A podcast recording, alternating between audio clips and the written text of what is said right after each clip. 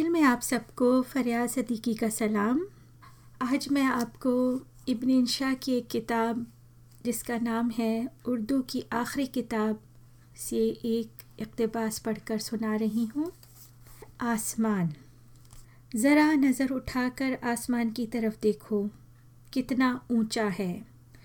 यही वजह है कि कोई इससे गिरे तो बहुत चोट आती है। बाज़ लोग आसमान से गिरते हैं तो खजूर में अटक जाते हैं। ना नीचे उतर सकते हैं, ना दोबारा आसमान पर चढ़ सकते हैं। वहीं बैठे खजूरें खाते रहते हैं। लेकिन खजूरें भी तो कहीं कहीं होती हैं, हर जगह नहीं होती। कहते हैं, पहले ज़माने में आसमान इतना ऊँचा नहीं होता था।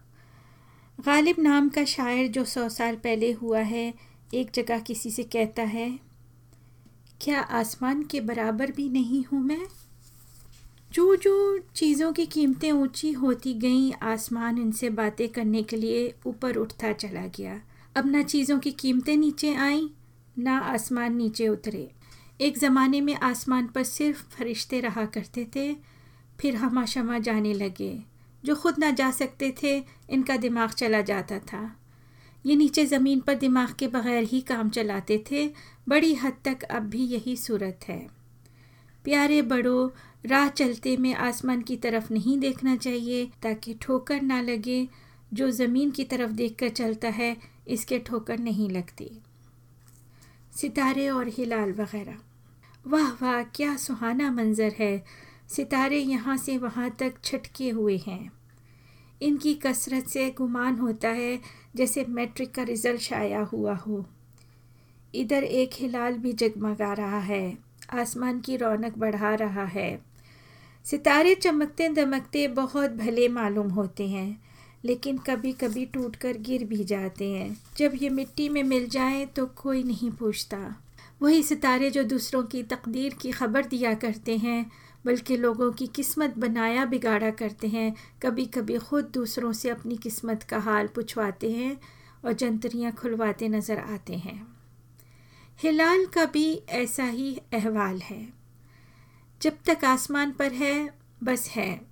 आँख ओजल पहाड़ ओजल सितारे और हिलाल अच्छे हैं, लेकिन इज़्ज़त की, गरीबाना ज़िंदगी इनसे बेहतर है। हिलाल यानी नए चाँद को पुराने लोग दूर से ही देखा करते थे और सलाम किया करते थे, वो भी ईद बकरीद पर। इस ज़माने में ये चुपचाप आप ही निकल आता था। फिर ऐसा दौर आया कि लोगों ने खुडेर कर निकालना शुरू कर दिया, बल्कि आपस में लड़ते थे कि कौन निकाले। चाँद के लिए बड़ी मुश्किल होती थी कि सरकार का कहा माने या लोगों का। बेशक इतनी बड़ी कौम के लिए एक दिन की ईद काफ़ी नहीं, यक्के बाद दिगरे दो तीन दिन की तो हो। ईद का पैगाम लाने के अलावा चाँद का कोई ख़ास मसरफ ना था। बस शायर और चकोर वगैरह इससे बात कर लेते थे, या फिर इन बस्तियों में जहाँ बिजली नहीं या लालटेन काम देता था। कुछ अरसा हुआ, वलायत वालों को इसके पीले रंग से ख्याल हुआ कि ये सोने का बना हुआ है। आखिर उड़कर जा पहुँचे और काली काली मिट्टी की बोरियाँ भर लाए। यहाँ आकर मालूम हुआ कि ऐसी मिट्टी, बल्कि इससे अच्छी मिट्टी तो यहाँ भी ढेरों है। बहुत पछताए। हवा। ये हवा है, तहकीक ना ही हो सका कि इतनी हवा कहाँ से आ गई। एक अलग महकमा आब हवा का बनाना पड़ा। बाज़ लोग कहते हैं कराची की बैरूनी बस्तियों में जो पानी के नल हैं, इनमें से निकलती है। हवा अजीब चीज़ है। ये आग को जलाती है, चिराग को बुझाती है। जहाज़ इसी से चलते हैं, इसी से डूबते हैं। लोगों की ज़िंदगी का दारो मदार हवा पर है। हवा न मिले तो लोग मर जाते हैं। वैसे खाना न मिलने से भी मर जाते हैं, लेकिन हवा न मिलने से जल्द ही मर जाते हैं। इसलिए तो कोई गरीब आदमी किसी बड़े आदमी के पास कोई सवाल लेकर जाता है तो ये जवाब पाता है, जाओ हवा खाओ। बड़े लोग ये मशवरा ना देते तो बहुत से गरीब कुछ और खाकर अब तक मर गए होते। हवा के नुकसान भी हैं। बाज़ लोगों को ये बहुत ऊँचा उड़ा कर ले जाती है और फिर पटख देती है। बाज़ों के पेट में भर जाती है और बाज़ों के सर में। दोनों सूरतों में तकलीफ़ होती है। हवा में वज़न भी होता है, लेकिन बहुत कम। पुराने लोग जो इसकी कमन में फंस जाते थे, फ़ारसी में खुदा से दुआ करते थे कि करीमा हमारे हाल पर बख्शिश कर। अब लोग ना फ़ारसी पढ़ें, ना ये दुआ करें, ना इनकी बख्शिश हो। समुंदर। ये समुंदर है, इसमें पानी है। कराची की बस्तियों में तो के डी ए के इतने उम्दा इंतज़ाम और आब रसानी के मंसूबों के बावजूद पानी की कमी हो जाती है। समुंदर में कभी नहीं होती। जाने क्या बात है? समुंदर में उतार चढ़ाव आता रहता है। जब ये चढ़ाई करता है तो किसी की नहीं मानता। हुआ कैसा ही लाट साहब क्यों ना हो। इंग्लिस्तान के एक बादशाह के नोट को इसके मुसाहिबों ने और दरबारियों ने बावर कराया कि सारी दुनिया आपके हुक्म के ताबे हैं। आपका हुक्म ज़मीन पर चलता है, आसमान पर चलता है, सितारों पर चलता है, अखबारों पर चलता है, हवा पर चलता है और समुंदर पर भी चलता है। एक रोज़ बादशाह जलालत माब समुंदर के किनारे कुर्सी बिछाए बैठे थे। लोगों ने पूछा, ये जो लहरें आगे बढ़ी आ रही हैं, हमें तंग तो ना करेंगी? साहिबों ने कहा, हजूर, इनकी क्या मजाल, उल्टा लटकवा देंगे। इस पर भी लहरें झपट कर आईं। बादशाह सलामत बहुत नाराज़ हुए। सख्ती से डांटा एह समुंदर, खबरदार परे हट मेरे पाँव भीगे जाते हैं। समुंदर ने एक ना सुनी और बादशाह को भिगो दिया। करीब करीब डबो दिया। बादशाह सलामत ने अपने दरबारियों और मसाहिबों से जवाब तलब किया कि, वजह बयान करो, तुम्हारे ख़िलाफ़ क्यों नाजाबता कार्रवाई की जाए? तुम्हारा तो बयान था, मेरी सल्तनत आम है। इसे हशर तक दवाम है और समुंदर तक मेरा ग़ुलाम है। लेकिन ये इकदाम बाद वक्त था। इस दौरान में ख़ुद बादशाह सलामत के ख़िलाफ़ जबते की कार्रवाई हो चुकी थी। आलम पनाह को पहले ये बात सोचनी चाहिए थी, अपने महकमा अतलात पर इतना भी भरोसा नहीं करना चाहिए। ए प्यारे बड़ो, समुंदर किसी का ग़ुलाम नहीं होता। चढ़ाई पर आता है तो साहिल की कुर्सियाँ बहा ले जाता है और अगर इनमें कोई बैठा रहने पर इसरार करे तो इसे भी।